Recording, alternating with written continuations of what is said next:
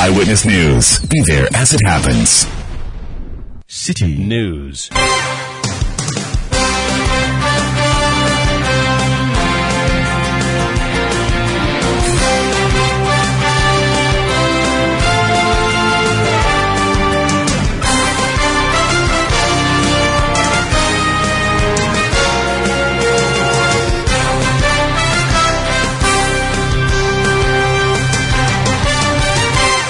Hello, good evening. Welcome to Eyewitness News live from our studios here at number 11, Dr. Martin Loop in Adabraka in Accra. My name is Selorm Adonoo. Tonight I'm here with Nashika Caesar.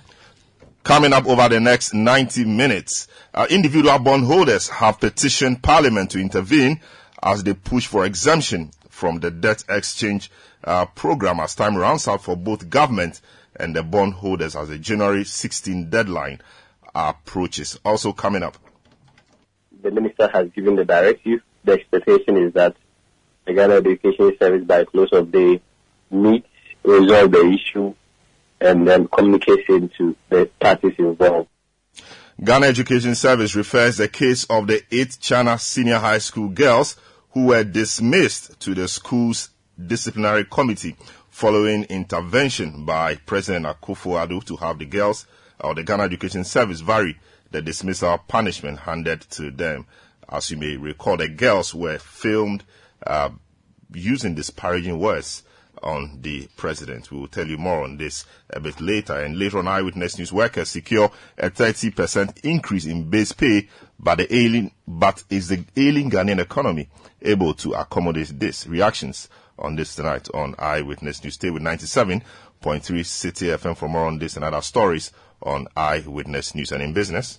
Social Security and Insurance Trust SSNIT increases monthly pensions payments by 25%. There is more in business in ahead in the bulletin. Eyewitness News is live across the country on all our affiliates and around the globe at citinewsroom.com. Your comments are welcome via our WhatsApp line 0549986996. You can follow me on Twitter at Selorm Adonoo. The hashtag, as always, is Citi Newsroom. Now, news we're just getting is that the individual bondholders who, you know, have been given up to January 16 to partake in the debt exchange program have petitioned Parliament. They want Parliament to intervene uh, for them to be excluded in the debt exchange program. Um, I take you through portions of their statement. In fact, the individual bondholders have formed two separate groups. One is the Individual Bondholders Association of Ghana, and the other is the uh, Ghana Individual Bondholders Forum. And the two, we understand, came together uh, to petition Parliament. And uh, let me read portions of uh, this to you. The Individual Bondholders Forum is a representative body for individual investors, collectively known as individual bondholders, in Government of Ghana local cedi bonds, uh, Government of Ghana local USD bonds, ESLA PLC bonds, Daakye bonds, Ghana Euro bonds, collective investment schemes with investments in the above securities. Um, the inclusion of individual bondholders in the proposed domestic debt exchange program announced on the 24th of December 2022 has been extremely unsettling and catastrophic for our membership and all other or all others affected. It goes on to say, we hereby humbly petition your office to reconsider your position in the DDE information memoranda of 24 December 2022 and as a matter of urgency grant the following. The inclusion of individual bondholders from the DDE, uh, the exclusion of individual investor, investors holdings in collective investment schemes uh, affected by the DDE, the exclusion of uh, individual investors holdings in the ESLA bonds in the DDE, uh, the exclusion of individual investors holdings in the Daakye bonds in the DDE, uh, and then fifth, the commencement of discussions and or negotiations with membership to discuss um, the above. Um, they go on to state their case, and here uh, the first point says that since the commencement of considerations and discussions on government's uh, debt restructuring in the second half of 2022, individual bondholders have not been engaged in the process. eh, this is at variance with the contractual principles of good faith, fairness, and best practices. The second point says that the social impact of the domestic debt exchange, as currently presented for individuals, is the harshest on any investor category and catastrophic to the livelihoods of about 1.3 million direct and indirect bondholders and their dependents. Unlike other investor categories likely to benefit from the Financial Stability Fund, individual bondholders have no support to fall back on. Uh, it further says that we trusted the Bank of Ghana's zero risk rating on government bonds. We chose to invest our strained earnings in government bonds on the back of this trust to provide a security of income required to meet pertinent needs like medication, children's education, and the general welfare of our families. The decision to include the individual bondholders in the uh, domestic uh, exchange program uh, evokes painful memories of loss of many of our members. Uh, evokes painful memories of loss of many of our members uh, in the infamous banking sector cleanup. It will be a sad case for double jeopardy for government to superintend to pretend a process where ordinary Ghanaians will have to suffer yet again after the recent banking crisis.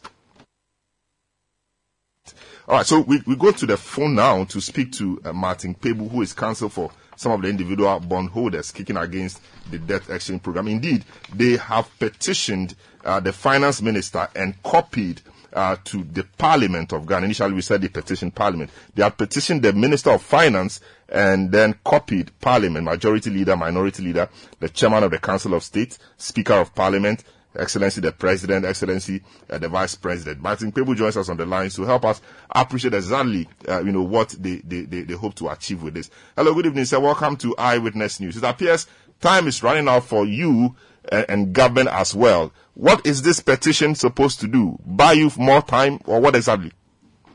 Shalom. Uh, let me make the first point that time is not running out at all.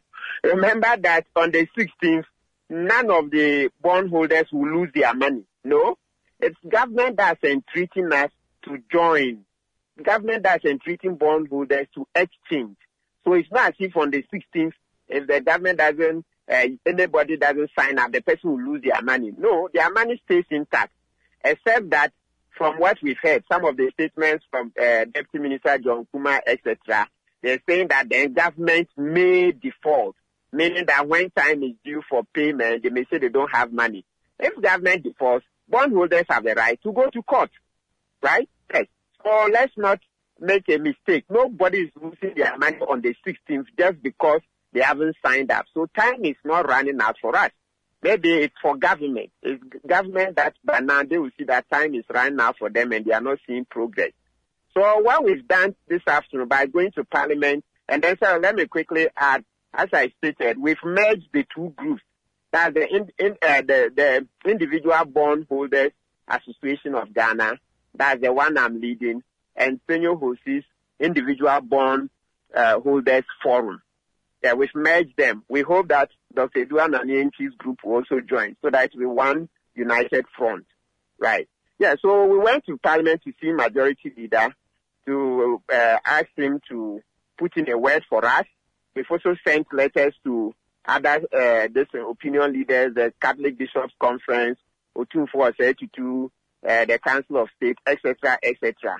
They are all stakeholders. So the whole idea is to get them involved so that they can put in a word for us and then this matter be resolved amicably so that we don't have to go to court.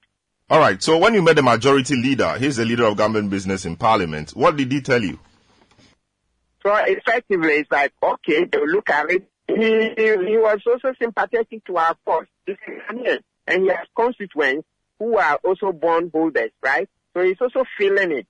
Uh, the majority leader is feeling it extremely. He knows that he, he's able to help us to achieve a reversal of the inclusion of these bondholders, his constituents will be very happy, and that will be political mileage for he, the majority leader.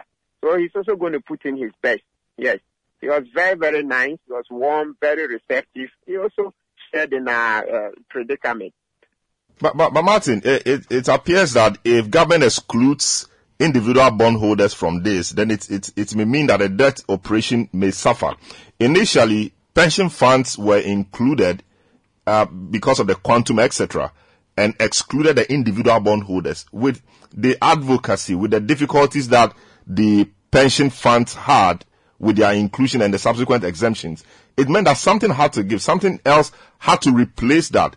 Hence, the individual bondholders. Do you not think that exempting you may be too much a cost for government to bear, given the difficulties oh. the IMF program is likely to face? Far from it, Salom. And I mean my words, far from it. Listen, we don't need these individual bondholders to take the haircut for Ghana to survive. Far from it. Salom, IMF has not imposed any debt exchange program on us. No, they say government should look at how government intends to manage their debt. So straight away, what we are pointing government to is the budget. Last year, we raised about 65 billion in taxes, aid, aid and grants. This year, we have project that we will raise 143 billion. Tell them 143 billion is what we intend to uh, hope to raise this year. Assuming uh, because it's a budget, we can't raise all. Minimum, we will raise 115. I have cut down from 143. I'm saying minimum, we'll raise 115 billion.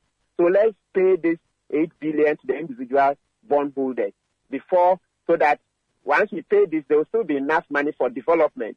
So if you go into the budget, government uh, uh, hopes to spend about 44 billion on uh, emoluments, salaries, etc., that category, and spend 27 billion on capital expenditure. 27 billion on capital expenditure. We can cut that place.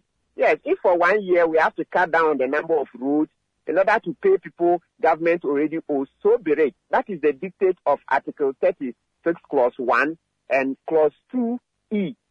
36 Clause 1 says that government should develop in such a way that there will be maximum development, but also there should be maximum welfare, freedom, health, and happiness and also government should take measures to secure the livelihood of the people.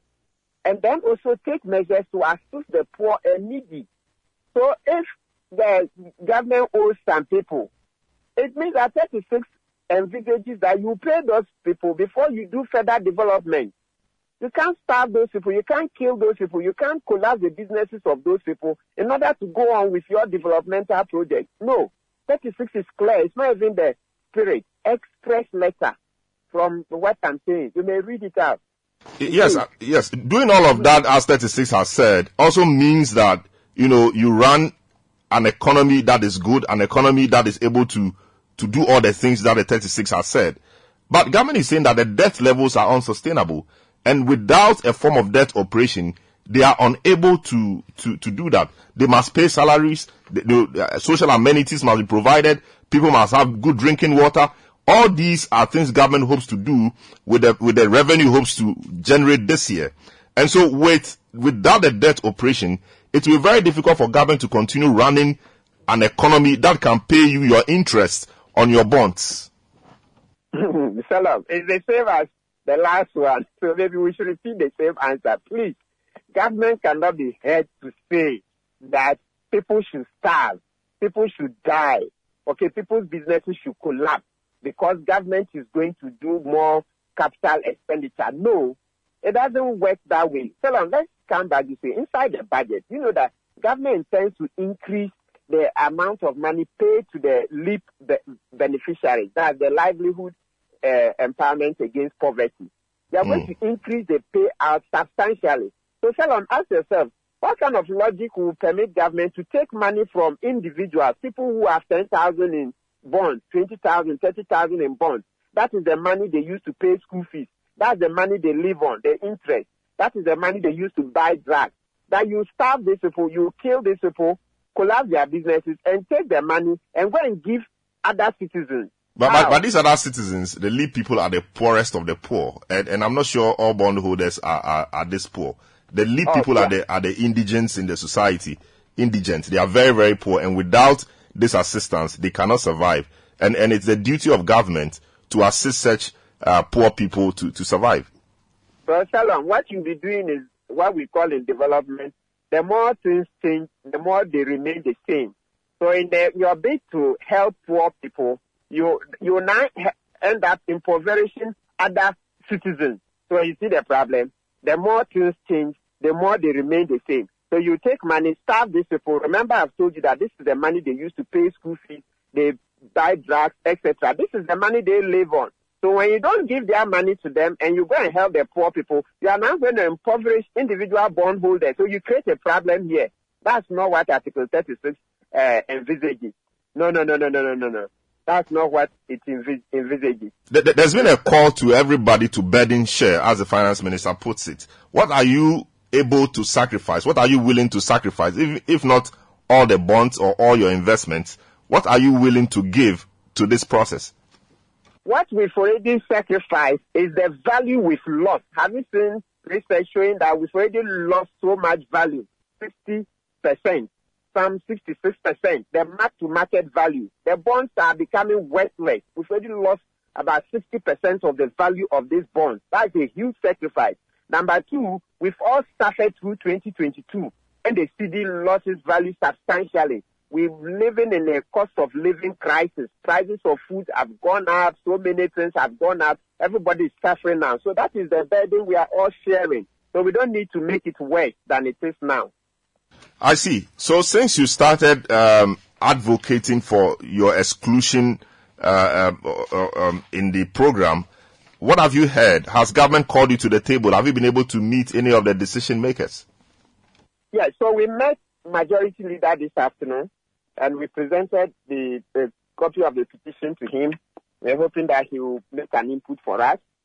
And so that's how we, we, we are handling it. As I stated earlier, we've also sent letters to 2, 4, referred to the Asante No, I, I mean the finance ministry, the, the minister of finance. Have you met any of those people who are the decision makers in this debt operation? Not yet. So we send a petition to the finance ministry. They will call us in due course. But we are asking this to talk to the finance minister. You know, so far from everything that you've seen, the finance minister is proving to be something, right? So we need this individuals to talk to him. It will help in the whole process. But is it, is it about he being something in your own words, or it's about the situation before him and the duty he has as finance minister to ensure that the economy runs well and people's businesses are saved? Because what's really the point? If government excludes you, and in the end, government is unable to pay, and you go to court, you you you sue government and all of that. What what what really will be the point if government cannot really pay? Hello. Hello, you made me laugh. Let me say something. Maybe it's not the best way, but perhaps in general, once in a while you see. Hello, I beg. In this particular context, uh, this devil's advocate we are playing, I think that if we continue playing this devil's advocate, it will create a problem. Salon, I've just told you that there is a budget, plenty of money in it. So if we keep saying this thing that if the government doesn't do a debt exchange, we're going to collapse and no, I don't think we should support that narrative. Maybe if you had told me that Martin, it's false. There's no budget. The budget is finished. As soon as we pay salaries, there is no money for capital expenditure. There is no money for contingency. Then I would have heard you. So, Salom, let's not repeat the narrative that if the government doesn't do this individual bond uh, exchange, the government will collapse. No, I, I, I don't, I, respectfully, for me, I don't think that's the, the uh, devil's advocate we should be playing. The budget is there. It's a public document. Anybody can access it. You will see capital expenditure, 27 billion. You will see uh, this um, contingency, 27 billion. Why is government robbing it to pay poor? I, I uh, no, no, no. This one, it, there's no. It's not every time there will be a devil's advocate. This one is a one-way street. Government is trying to live beyond its means. You owe people. You haven't paid. How can you say you are going to build roads? You're going to no, no, no, no, sell out. No, no, no. I, I, I, see. But do, do you know or do you have any information whether sell any of the? I have to run. Oh no, no, no, this is the final one. The final one. Do, do you know whether any of the bondholders have? well, sorry, Martin People had to run. Uh, so Martin Kpebu is, is one of the conveners for the uh, Ghana Individual Bondholders Forum. Uh, he was speaking to us on their petition uh, to the finance minister, and indeed, same petition is being copied to uh, the Speaker of Parliament, Majority Leader, Minority Leader, uh, the Chairman of the Council of State, the President himself, and his Vice. And he says that they want, or you know, the government of their, their submission all along and indeed in this petition is that they want to be excluded from uh, the domestic debt exchange uh, program. Um, we wait to see what happens. In the meantime, uh, they have up to um, 16th January, that is Monday, to uh, take up the offer of exchanging their old bonds with the new ones government is is offering, which have va- varying uh, dates for maturity. This is Eyewitness News. We'll take a short break, return, and read some of your messages, and then continue with this discussion with some other persons. Don't go away. Eyewitness News. Be there as it happens. Let your voice be heard on Eyewitness News on Facebook at facebook.com forward slash city 97.3, Twitter at twitter.com forward slash city 973, and Instagram at instagram.com forward slash city 973 with the hashtag Eyewitness News.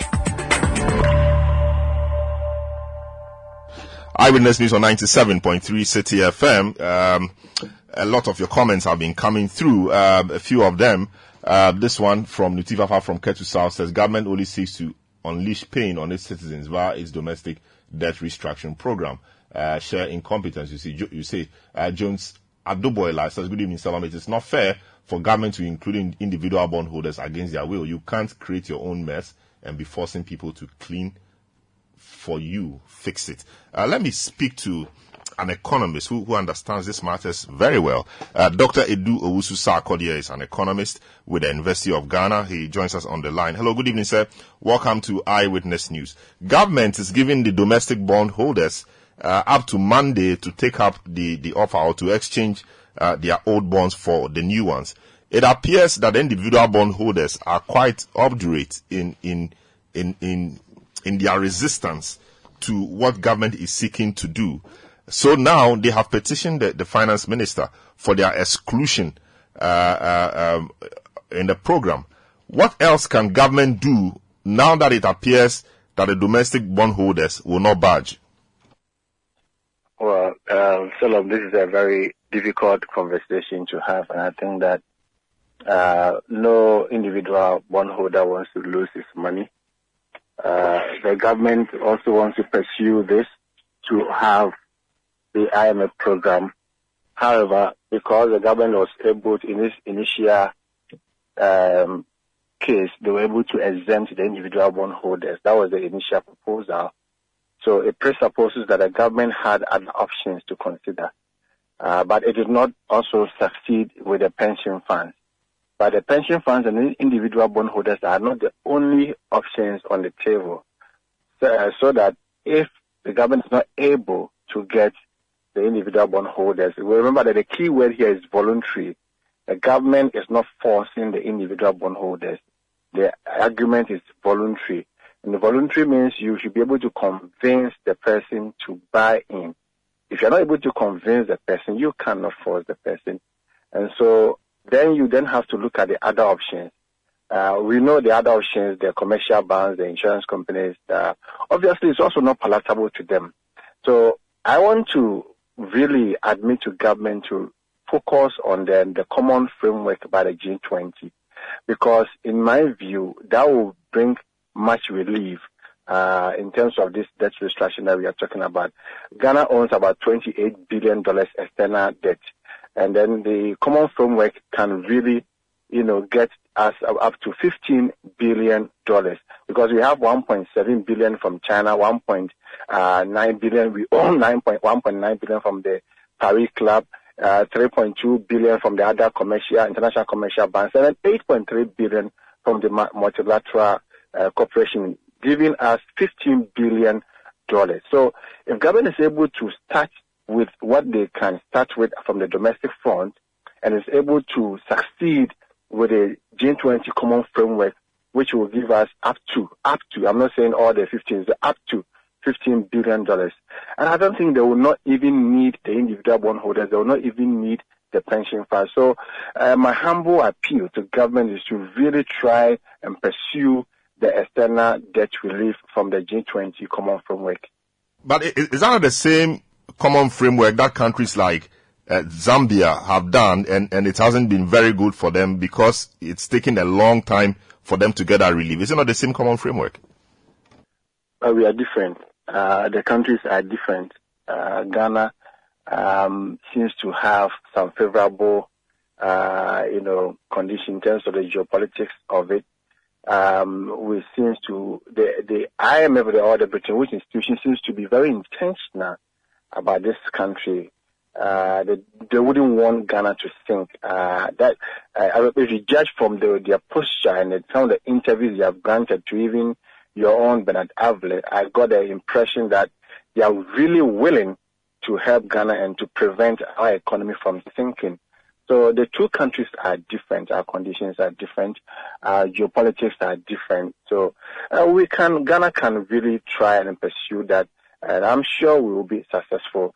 And then that will bring an end to all these uh, uh, things going on. Because to be frank with you, it's not easy to save your money and lose it the individual bondholders, majority of whom are pensioners and all that, nobody wants to lose their money. And therefore, if there's an avenue which will which we can explore as a country, then we should explore it.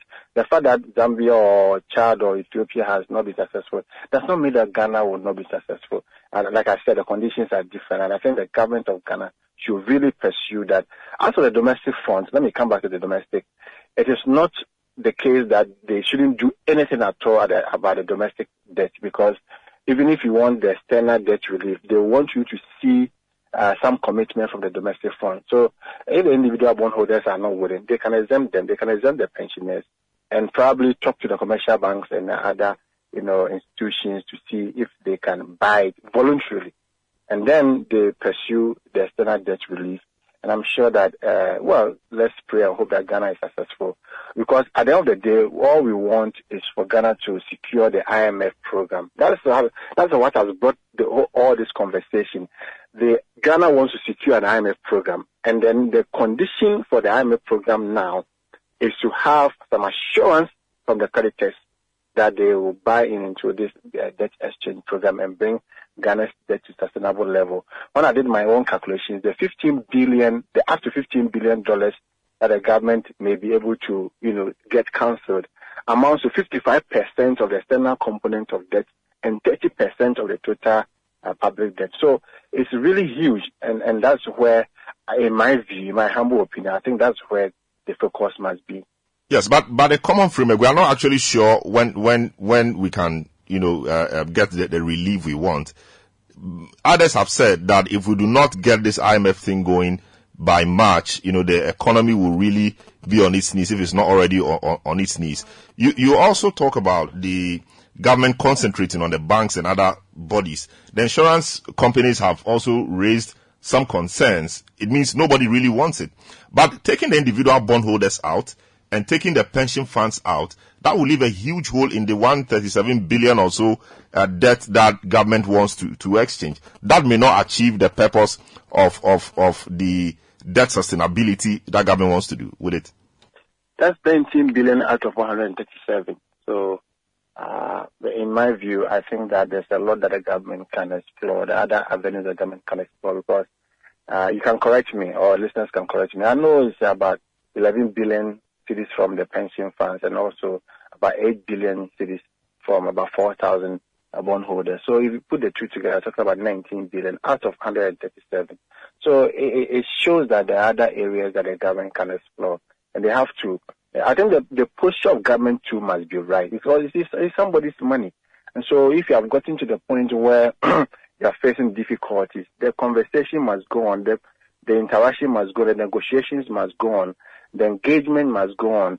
Uh, we can pick examples from Jamaica. When Jamaica did their debt restructuring or haircut, as you may call it, the, the, the, the government was successful because they got a buy-in of the citizens.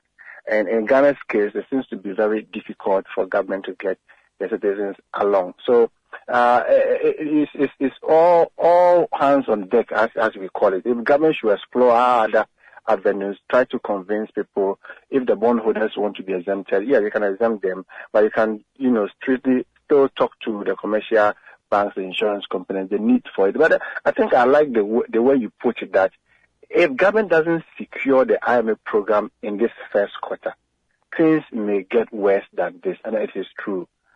As we have gotten to the point where the only savior of our, this economic crisis is the IMF program. I think all Ghanaians must understand this, that we need the IMF program to rescue this economy, stabilize it. Of course, one will say that why, why did we get here? Yes, we have messed up as a country. We've messed up and gotten to this point.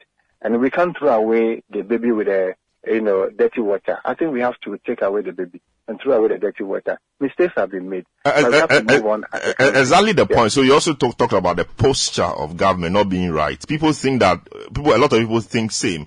But now looking at government's posture and looking at some things government can do on its own to, to cut down expenditure and even raise revenue, people think that government is not listening or government is not, you know, uh, uh, being empathetic to the cause and they are not working the, the, the way they want others to work. So for example, we continue to have a, a very big government. People have said that as a way of showing the people that we are in a difficulty, cut down the size of government. We have not seen that. You know, uh, some expenditure, you, you may call it not so important expenditures or expenditure should be, uh, should, should be halted. We've not seen any of these. Yet government is going after individual bondholders, trying to persuade them to voluntarily exchange their debt. That posturing from government appears to be the problem as well. Yeah, it is one of the problems, and I think the posture of government must be right. And I started the fact that uh, Jamaica was successful because the citizens supported the government in its debt restructuring. Uh, Ghanaians must support the government of Ghana to secure this debt restructuring and also secure the IMF program. And if Ghanaians are asking the government's posture to be right, if Ghanaians are raising one, two, three issues uh, for government to do before they can also support the government, I think the government must listen. Uh, government should be able to listen to Ghanaians and, and, and then also get along uh, because governance and uh, political economy, as you may call it, you always need the buy-in of the citizens. And if you don't get a buy-in of the citizens, uh, you may suffer along the way. So, yes, the position of government must be right. Some of this government expenditure, the size of government, etc., etc., that many candidates have raised. I think, at least, even if it is not the amount, just send a good signal. You see, if you reduce the ministers from, say, 20 to 15, and, and it is not really about how much you have saved, but it's really about the fact that you are listening, you know, to Ghanaians. And you, you want somebody's pension, you want somebody's bond, uh, want to give a haircut, and you must also burden share, as the finance minister always says. So the burden share agenda must really be deepened, and the government must be part of this burden share. You've listened to people on radio, you watch television, you talk to academia, you talk to media people. Everybody seems to be concerned uh, about some of these things that they want the government to do, reduce the ministers, do this and do that. Even if you don't want to do it, but the fact that you need uh, the buy-in of the bondholders, you, ha- even have to do it, even if you have to do it just for just one year. And then you secure the IMF program, and when things come to a good level, when the economy recovers, then if you want to go back to the number of ministers, yeah, you can go back. So I think that the, the posture must be right. Uh, at the end of the day, whatever the government must do, they must do it to ensure that their posture is right to get every Ghanaian along. How, how about government talk? So, for example, the president in, in his uh, economic recovery speech said that there will be no haircuts and that individual bondholders or individual investors will not be affected. Now there is haircuts, individuals are being affected. That is a problem.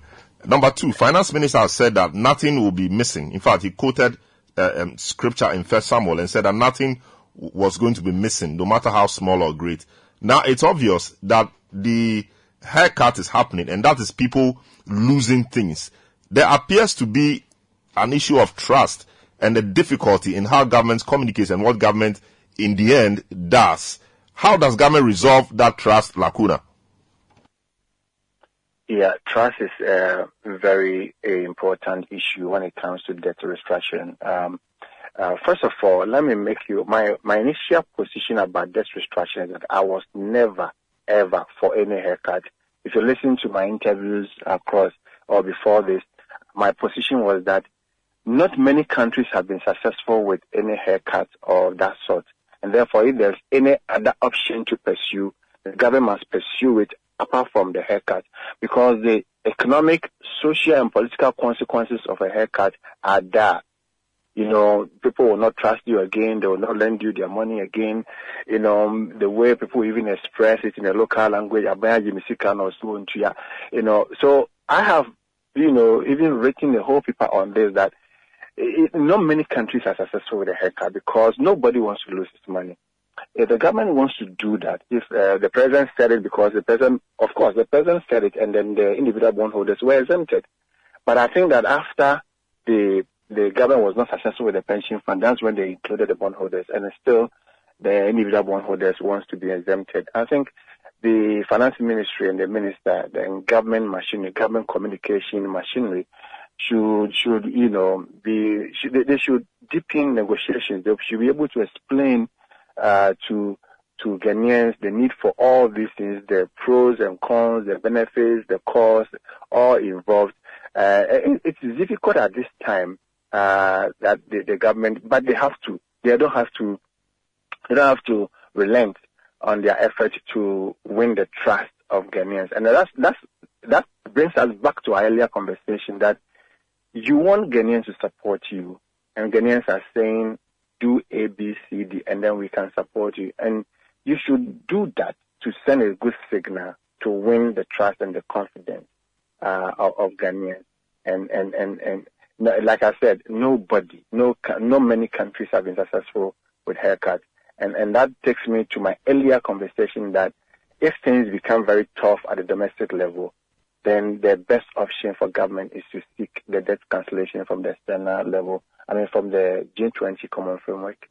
I, I see that that may take time though. But a, a final a, a, final one uh, before you go. The IMF has an office in Ghana. The IMF may be listening to all that is happening in Ghana on the individual bondholders front, etc.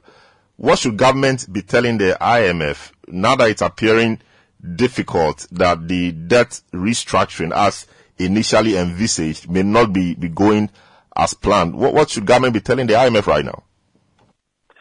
Well, I'm not sure of what the government should tell the IMF. In any case, IMF did not come to Ghana. Ghana went to the IMF. So if you have come to me for help and you still feel that you are not well prepared for my help, I don't need to tell you anything. You have to, you know, come and then, you know, come when you are prepared.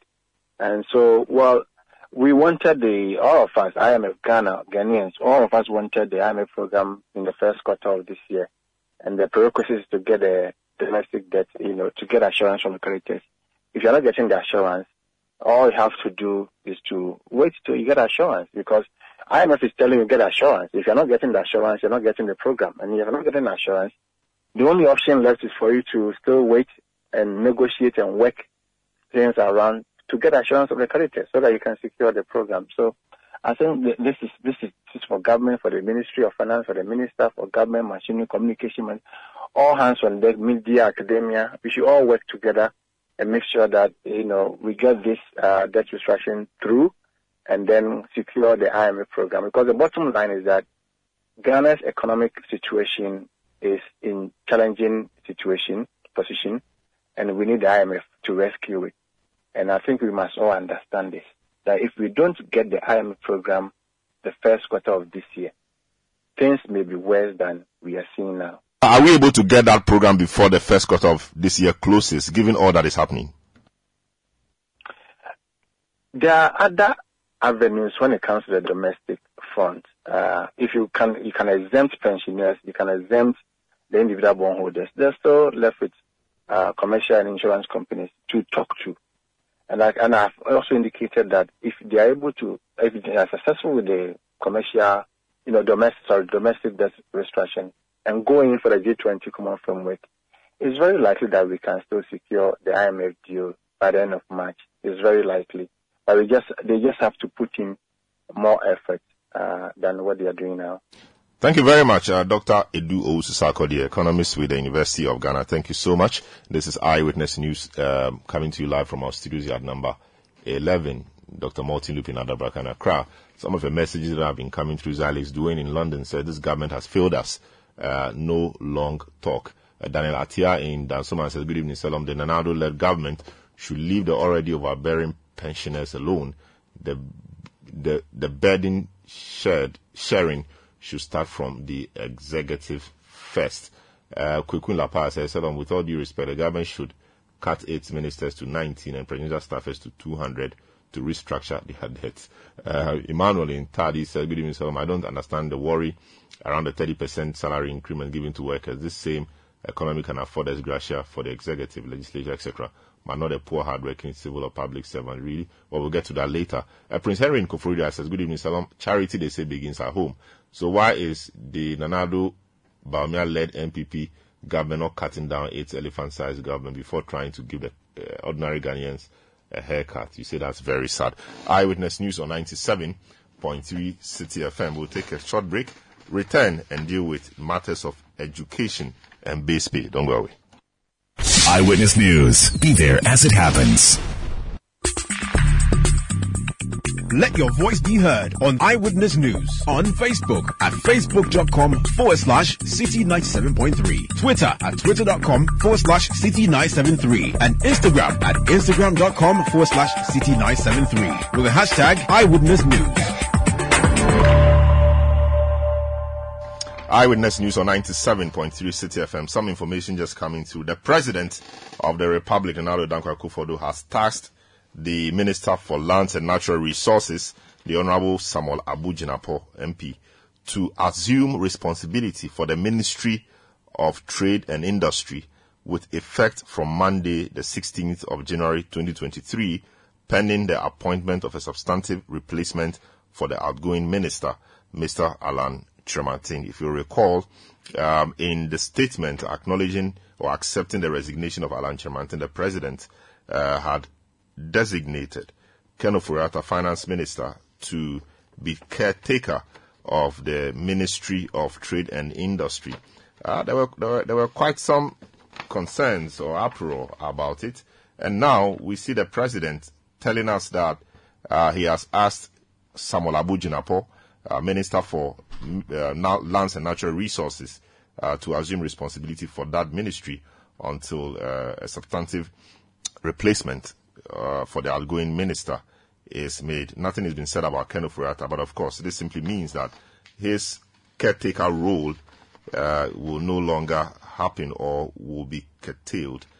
For now, from Monday, Abu Jinapor, uh, Minister for Lands and Natural Resources, will be caretaker minister for the Trade Ministry.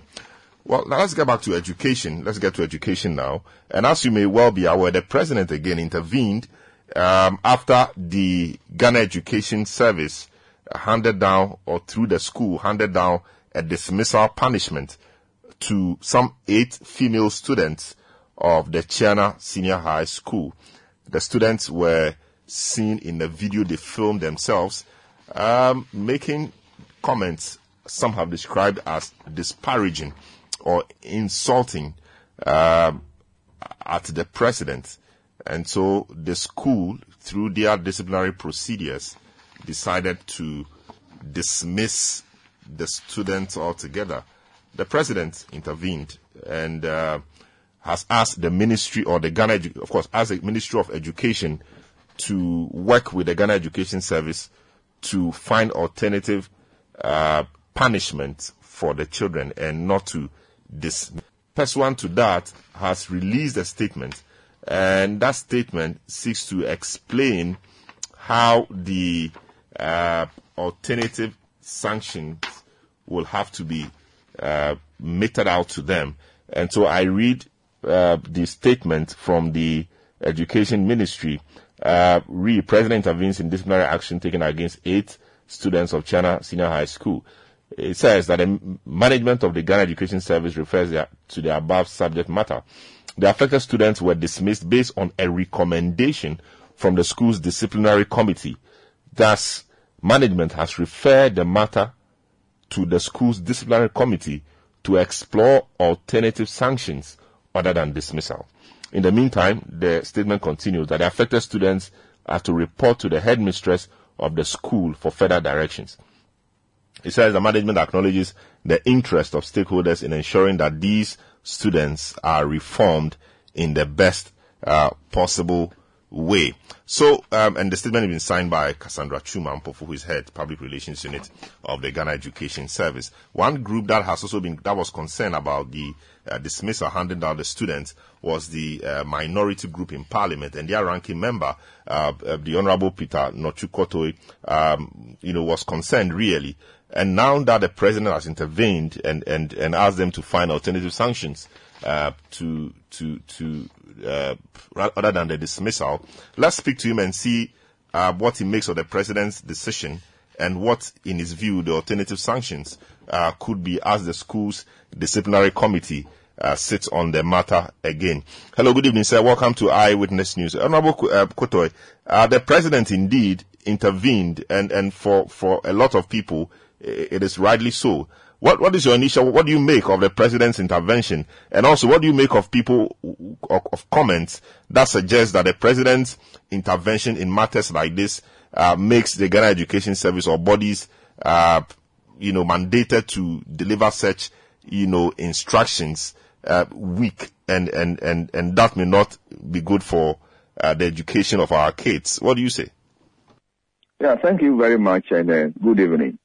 Yeah, first of all, let me say that uh, I appreciate the president's uh, intervention to mitigate the punishment given out to the eight uh, students of Chiana Senior High School. this is because the minority we felt that the punishment was uh, too harsh because punishment is meant to correct. So if uh, you want to punish somebody, correct the person, reform the person. So there, there are opportunities to reform these children or students uh, because uh, you don't know what they will become in the future.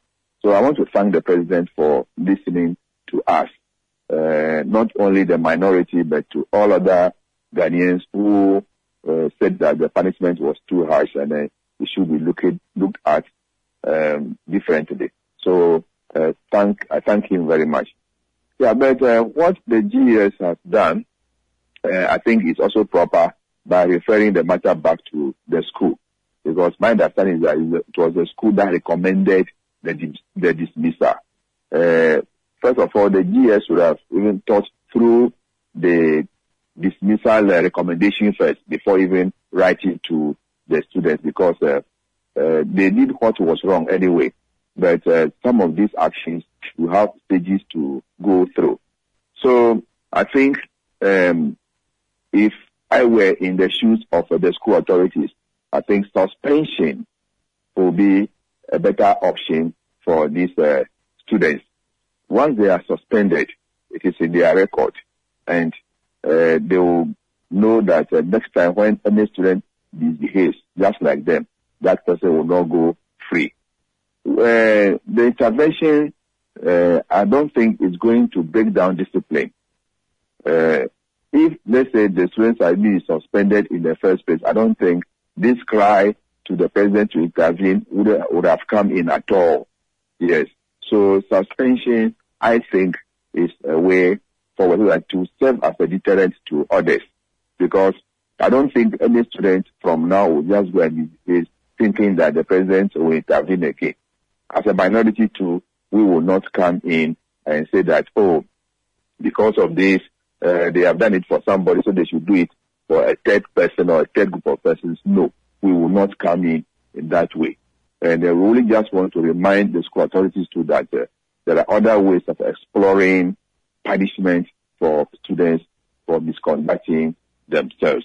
I, I should then think... also. Okay, go ahead. Yeah. Um, finally, when um, the school authorities recommend any other punishment, there's one other thing that I would like the president to do again. That is inviting these eight students to uh, meet with him for him to talk to them so that they will know that uh, as a father of the nation, he intervened just because he did not want their education to be truncated. And if this is done and students all over the country uh, see it, they will know that uh, tomorrow, if any of them does this again, they will not have that opportunity to be treated like that. they But, but, but if doing so, rigors of the that, that, that, that, would- that, that would be glorifying what he have done. the president no, with all no, these no, no, difficulties, economic difficulties no, and things he's having no, to think about, No, he will not verify. The way he will talk should have them, to call, will have to call these, to these talk- students Yeah, talk, yes. talk and, to and talk to, but in the, they, they've seen a lot of talking already. We understand there'll be counselors assigned them and all of that. You know, calling, the president calling them to Accra to sit with them, to have a chat with them, it may be, it may even be attractive to others to want to do the same No. thing. So they are giving similar treatment. de- de- de- depending on what the president will tell them. You see, some of these things, when the child misbehaves, a father calls him and says, look, you have done this. This is the consequence. I don't expect you to do it again. Do you see? And at times, see, they can become agents of change, having that opportunity, although they had uh, misconducted themselves as a father, you call your child after you have even punished him and then admonish him, advise him. Then his siblings too, you call them and say, look, if you do A, B, C, D, the punishment that Kofi went through, you also go through the same thing. But that is left for the president to decide anyway. I, I, So- I see. I see. Yeah. But what, what, uh, really, what, what, what is the code of conduct? I, I'm sure the Ghana Education Service or the schools for that matter, you know, Yeah, should they have, have their, their code of, uh, conduct which yeah, come with yes. sanctions for Yes. defaulters, etc. I'm not sure what the, the, the code of conduct actually says about misconduct like this. Does it recommend straight or does it recommend dismissal? Or do you think it's Um, because of the personality of the president brought into it that made them go this far? Because insulting people, even though it is very bad and abhorred, I'm not quite sure it, it attracts dismissal. No, it does not attract dismissal, but because of the personality involved, as the president, if it were any ordinary person, probably would have been punished lightly, but uh, or maybe suspension would have been even the highest punishment for that offense. But uh, in any case, because the president was the target or was the person being insulted, that's why they took that decision. But we're saying that uh, where the students misbehaved, they misconduct themselves. But I think the punishment could have been suspension, and that would have ended it over there. So But, yes, we- uh, we also- of the personality. Yes, we also And, uh, understand that. Yes, we also understand that students are not supposed to be in school with mobile phones and, and, and some of these gadgets. Is it, is it um, a weakness in supervision that we see students these days with smartphones, you know, recording themselves in their dormitories in schools like this one? Or it is just that, you know, things have changed, times have changed, and so we, we, we have to relax those rules? we may need to look at that uh, regulation or uh, instruction again because in as much as uh, school authorities are trying to forbid students from uh, taking these mobile phones into the school, they are doing it. So can we regulate their activities as far as the use of uh, mobile phone is concerned? Do you see? Because I know school authorities, they have tried, but they are not succeeding. And people visit students and before you realize they give these uh, gadgets to them and then they go and hide them in the dormitory. And you know the house ministers or the housemaster cannot be in the dormitories with the students 24 hours. So uh, as society, we need to look at it again. Do they need to have it? Because we have tried and we are not succeeding. So there's a need to look at it again and say, okay, let's allow them to have it. Uh, they, they may need it for some uh, assignments or all those things, but how they use it is the problem we are going to face. Because the way they have used the mobile phone to record themselves and then put on social media uh, is not the best. So they need counseling very much on use of uh, telephone in schools. And so there's a lot we need to do uh, going forward and see how best we can uh, uh, teach or counsel these our students to use the mobile phone because the law is being flouted or the instruction is being flouted by students and people aid the, the students to flout these uh, regulations. Very well. Thank you so much, the Honorable Peter Nortsu-Kotoe, ranking member on the Education Committee of Parliament. Thank you so much for speaking to us on Eyewitness News. Now, a labor analyst, Austin Gamey, says the 30% base pay increase for public sector workers may lose its value if Ghana's economic situation is not stabilized. Government, after nine meetings with organized labor, agreed to increase the base pay on single spine salaries of public sector workers by 30% from January 2023. Organized labor, who from the onset of the negotiations uh, demanded a 60% increase, said their quest, their request was necessitated by the current economic situation. However, speaking to Citi News, Austin Gamey says looking at the current inflation and other economic conditions, the agreed base pay increase may lose its value. If you project that we have uh, currently uh, end of year 54 point something percent being inflation and not knowing what the consequences will be on all of us from economic point of view, uh, 30% is a compromised figure. It may not be, if, if things go haywire, it become useless. Uh, nonetheless, it will serve a purpose. Uh, that's why I believe organized labor was uh, a little bit more uh, vociferous about it, not wanting to yield to, if you recall, at 60, they went to 65 before descending. Uh, it's part of the strategy, all right, but they were also being uh, uh, truthful because traditionally in Ghana, uh, we pay inflation, we pay cost of living, that is what we do, uh, not necessarily based upon real sharing of data on economy. Meanwhile, Austin Gamey believes uh, government coffers may be affected following the decision to agree to the new base pay rate. Obvious. I mean, any one percent adjustment covering well over seven hundred thousand people, only one percent could result in in in uh, a, a huge chunk. Uh, that is the true position. That is why what are we deriving out of all this? It's not even about government. It's about the people who pay the, for the services of the 700,000 and over. So you heard Austin Gamey is a labor analyst. Eyewitness News on 97.3 Citi FM. Now Shika Caesar joins us with the latest in the world of business. Hi, now. Hi, Selorm. What's in business? In business, the Social Security and National Insurance Trust SSNIT has indexed monthly pensions upwards by 25% for the year 2023. This was done in consultation with the National Pensions Regulatory Authority NPRA and is in line with Section 80 of the National Pensions Act.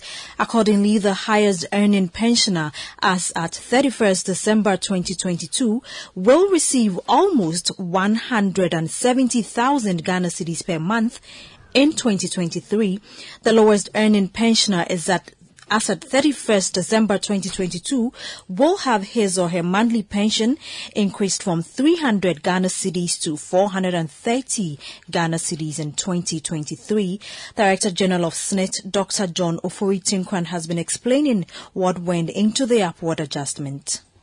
Uh, and joins us to consider a few factors when we are doing the indexation. Uh, they ask us to consider the wage growth of the contributors who are on our pension scheme. Uh, at the same time, we should also look at our liquidity, uh, which informs our ability to pay when payments come due. And then they also ask us to look at CPI, which is inflation, uh, price inflation, and uh, the long-term sustainability of the, the scheme. Because this scheme is supposed to be there in perpetuity uh, to be able to pay the, these benefits when they do come due. So after juggling uh, all these and massaging the numbers and, and looking at the dislocation uh, that have occurred in the macroeconomy in respect of inflation, which has basically skyrocketed uh, beyond the imagination of, of most of us. Um, we eventually came up with an overall indexation rate of 25%, uh, which means that the cost of pensions in payment last year, uh, we're going to calculate 25% and add it uh, to the cost of pensions this year. That was the Director General of the Social Security and National Insurance Trust, SSNIT, Dr. John Ofori Tenkorang. Now, the Automotive Assemblers Association of Ghana has revealed that so far, close to 5,000 locally assembled vehicles have been produced since the introduction of the automobile policy in the country. In 2020, the Ministry of Trade and Industry launched the Ghana Automotive Development Policy to guide the development of a vibrant automotive automotive industry in the country. Addressing the media on the sidelines of the inauguration of the Ghana Automobile Development Council, President of the Automotive Assemblers Association of Ghana, Jeffrey Opon-Pepra, noted that a full implementation of the automotive policy and the introduction of an auto financing scheme would grow the locally assembled car market. Since the introduction of the Ghana automotive industry, that is the latter part of 2019, 2020 COVID. To date, we have 4,700 vehicles already assembled and pushed into the Ghanaian market, as well as also some gone for export to neighboring countries such as Ivory Coast and Senegal.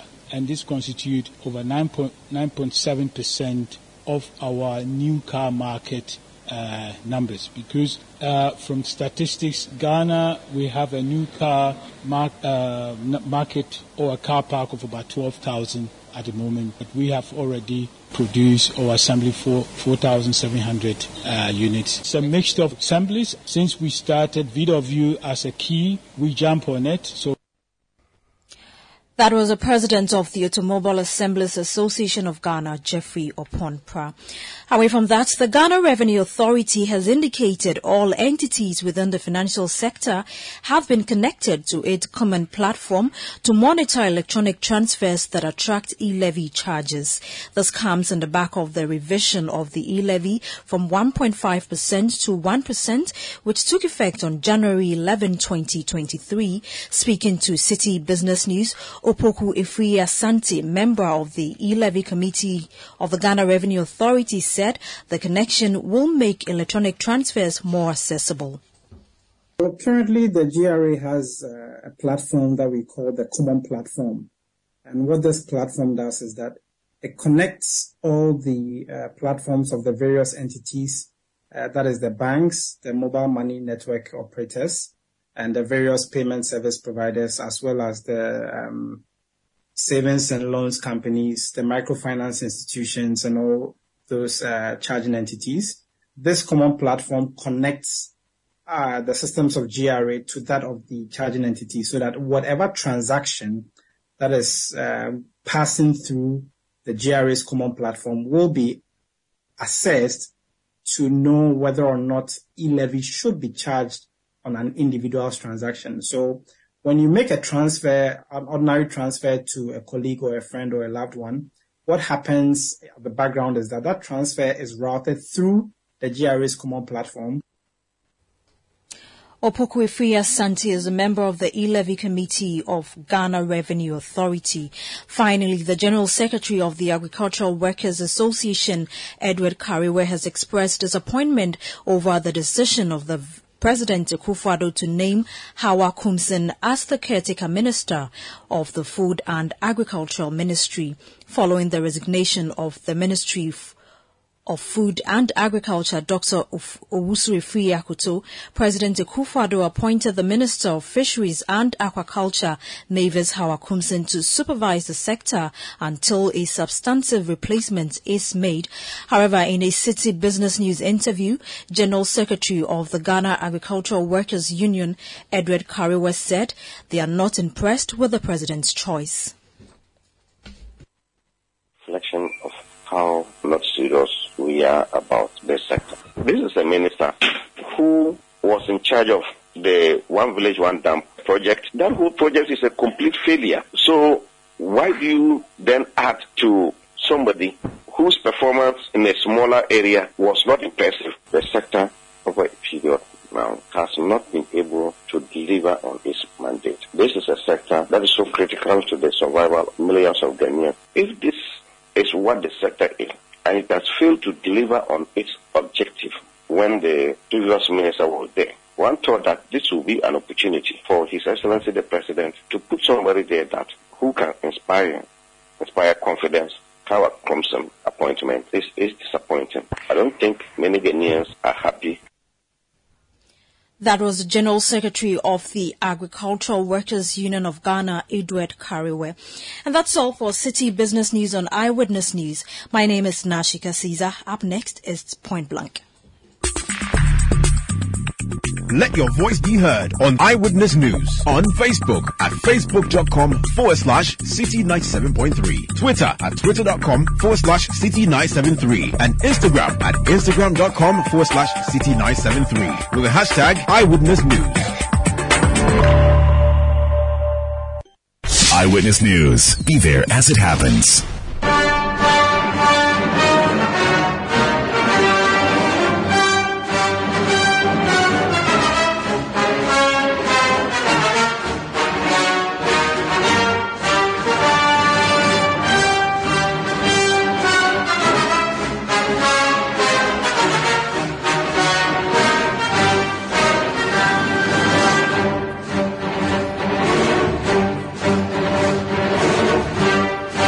This is Point Blank on Eyewitness News. My name is Selorm Adonoo. Tonight on Point Blank, the minority in parliament says government's 1D, 1F policy, that's the one district, one factory policy, has been a complete failure despite spending over 10 billion cedis on the project. The group says the intervention has failed to tackle the unemployment situation bridge the gap between agriculture and industry and cut down on imports as promised. Here's a ranking member on the Trade and Industry Committee of Parliament, the Honorable Emmanuel Armah Kofi Buah, addressing the media today. The One District, One Factory program is an initiative, is a key component of the uh, government's industrial transformation agenda. The concept was first introduced by the Ministry of Trade and Industry and the presidential initiative, uh, special initiative uh, by this administration as part of uh, an integrated program for accelerated growth and industrial development. It was originally designated as a rural enterprise development program, which was later rebranded as the one dis, uh, as uh, the district industrialization program (DIP). It was designed as a comprehensive program for rural industrialization involving the setting up of at least one medium to large scale factory in each of the administrative districts in Ghana. And ladies and gentlemen, that is very, very important. The initiative was originally conceived to make sure that we can have one medium, small to medium factory in each of the administrative districts, roughly about 260 districts in Ghana. There are a number of claims that have been made about this program since it started.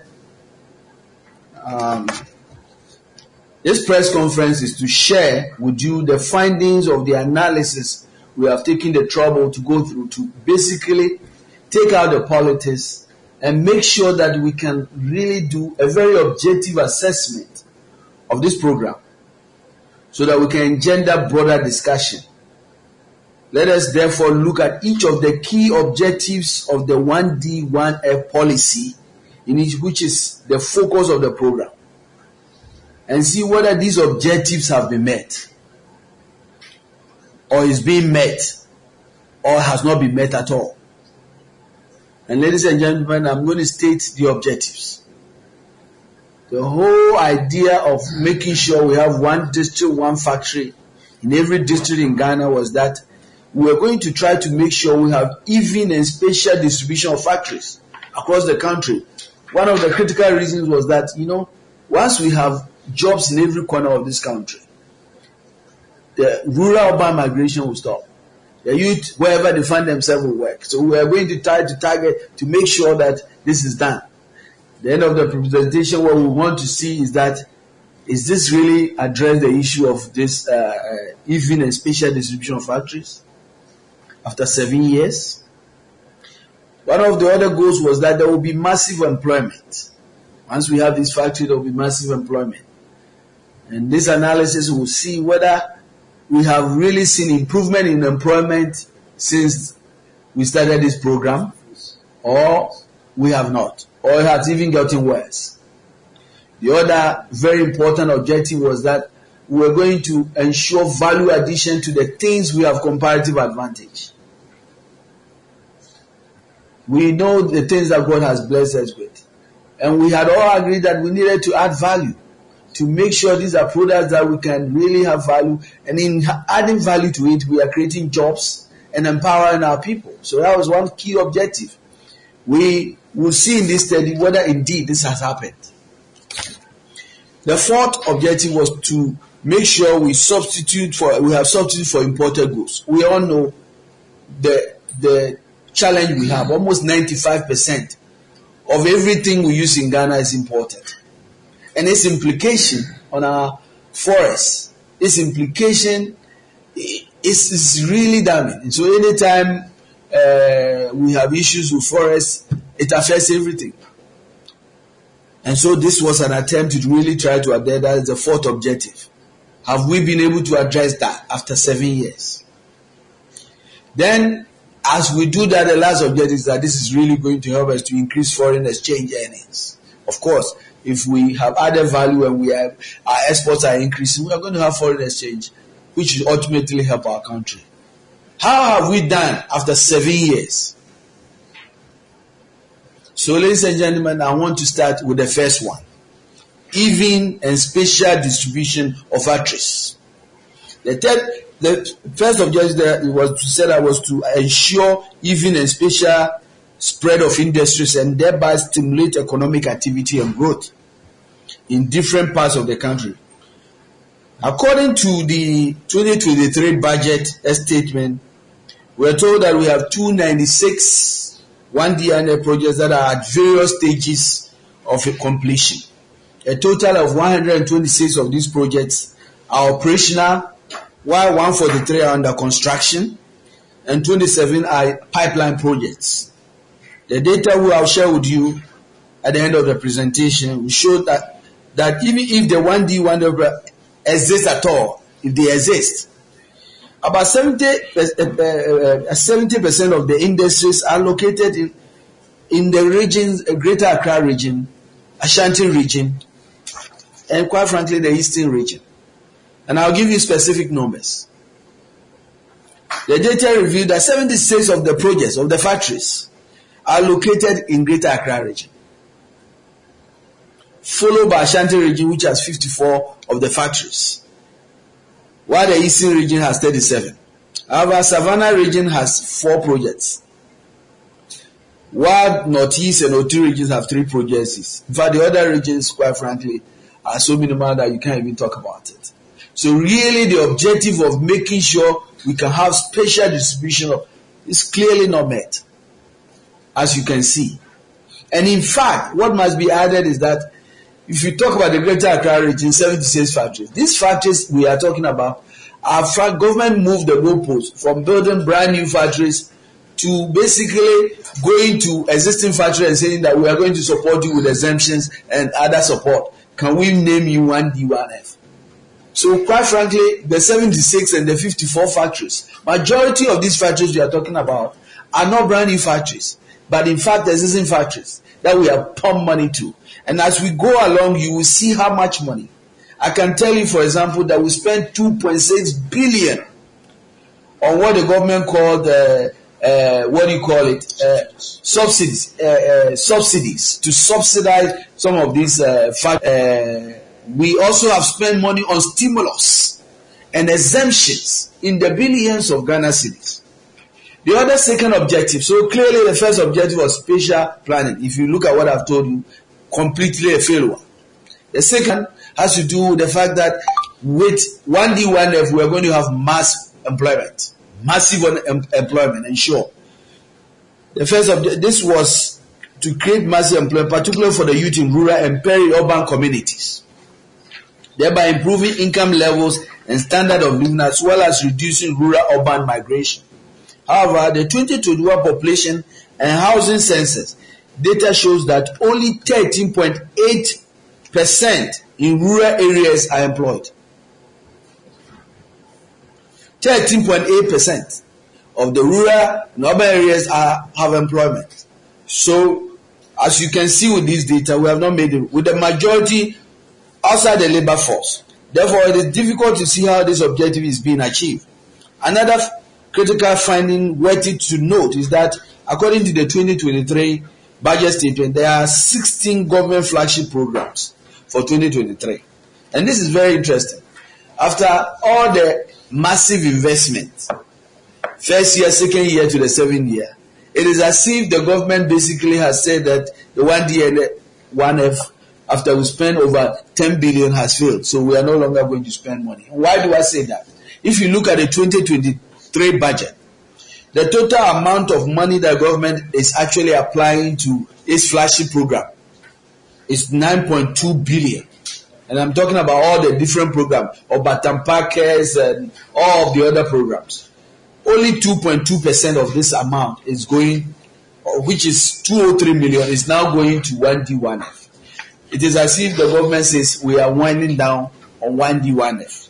So the point here is that the fact that government did not basically has started basically starving the program with money at after seven years at a clear indicator. But also the data also shows that unemployment is actually going up. And I'll show you a data that that that point to that. For example, in 2016, under the before the NDC level of office, and this is very important in the face of the fact that they are saying that 266 factories have created 160,223 jobs. Huh? This is this is really what is important. In 2016, before the NDC level, the unemployment rate was 5.5 percent. In 2021, with this program, with all this money we've thrown at it, a huge investment, unemployment has risen to 13.98 percent. Unemployment was 5.5 percent at the end of 2016 after six years of 1D, 1F, unemployment rose to 13.98%. And this is the, the National Census uh, own statistics. Clearly, the issue of creating employment under 1D, 1F has also been a failure. The other third objective was that the 1D, 1F will really create value addition that will empower us and basically get us to basically export these products. However, the data shows otherwise. From 2018 to 2022, 46% and 41% of the stimulus package were allocated to agro processing, chemicals, and pharmaceuticals. And this is very important. We are adding value to the things that God has given us that we have comparative advantage. Look at our focus areas where we have actually pumped money to add value. It is in agro processing, chemicals, and pharmaceuticals. While 7% went to livestock, plastics, and packaging. Electricals and electronics and garments and textiles only got 1% of these allocations of their stimulated package response. this clearly contradicts the objective of adding value to our natural resources based on comparative advantage. This means that there is no significant impact on the value addition to our natural resource. In 2018, and this is another very important number that we have to take note. In 2018, uh, in 2016, be, before the NDC left office, 20% of the total exports were non-traditional products, goods, 20%. In 2018, when we have started 1D, 1F, where data is available, it had dropped to 18%. Or how do you explain this? Or let's even look at our import bill. When we reduce our import bill, it means that we are exporting more. We are adding value, right? But this is another important data that will surprise you. In 2016, our import bill, yes, was high, was 20.6 billion Ghana cedi. By 2018, with 1D1F, our import bill had increased to 26.91 billion Ghana Is this a sign that we are really making progress with value addition, as has been really envisaged under 1D1F? So again, when it comes to the issue of value addition, the 1DNF has also failed completely. The other fourth objective had to do with substitutes for imported uh, goods, which is really follows from that. The fourth objective of government's high policy of 1D1F was to enhance the production of local substitutes for imported goods, thereby conserving scarce foreign exchange. Surprisingly, imports of local substitutes such as rice and sugar have continued to skyrocket, skyrocket since 2017, with the forecast showing that the same trend will, will continue in 2023 and beyond. As you know, it was the vision of His Excellency John Mahama and the NDC to change this trend. This is why President Mahama constructed the Komenda Sugar Factory to save some, to save some foreign exchange and also contribute uh, to really strengthen our city. Seven years in power, what has happened to President Mahama's uh, Komenda Sugar Factory? We are aware that the foreign company is now taking over and refurbishing it. But it's too late. I mean, but let's ask some serious question that follows from there. The current troubles with the city alone shows that this is an abysmal failure. There is no production of local substitutes and there is no conservation of scarce foreign exchange. And let me give you some data that has really come out of our, our research. We are importing 4.21 million metric tons of uh, 4.21 million metric tons of sugar and 10 million metric tons of rice in 2022 alone which indicates that nothing has changed in fact in the 2023 uh, uh, budget statement, the Minister of Finance in- indicated that we spent $10 billion on imports. So when it comes to this issue of uh, substitute for imported products, we have failed as well. The data reveal that the 1D1F is not bridging the gap between agriculture and industry. While agriculture is projected to experience growth in 2023, 2024, 2025, and 2026, and beyond, industry is projected to drop deeply. And if there's no gap being bridged, it means we are not adding value, we are not going to substitute product, we are going to be where we are. A clear indication that the 1D1F, after we've thrown so much money, has failed in this area as well.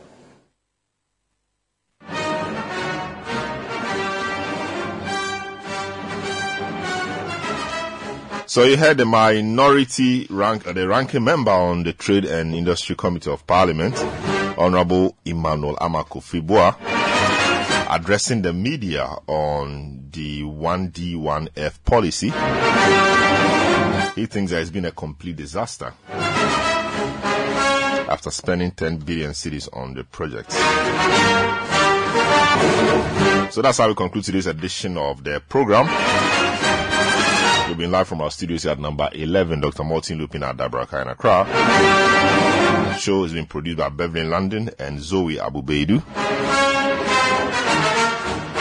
Daniel Squashi provided technical assistance. Earlier you heard Nashika Caesar. My name is Selorm Adonoo. Make a date with me tomorrow on the big issue at 9 a.m. on the same dial. Up next is Sports Panorama with the boys. Have a good evening.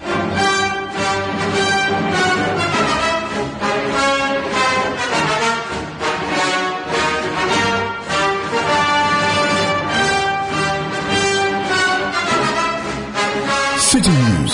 We speak first. Reach our hotline on 0302 224959 and get interactive on Facebook, Citi 97.3 FM and on Twitter at Citi 973.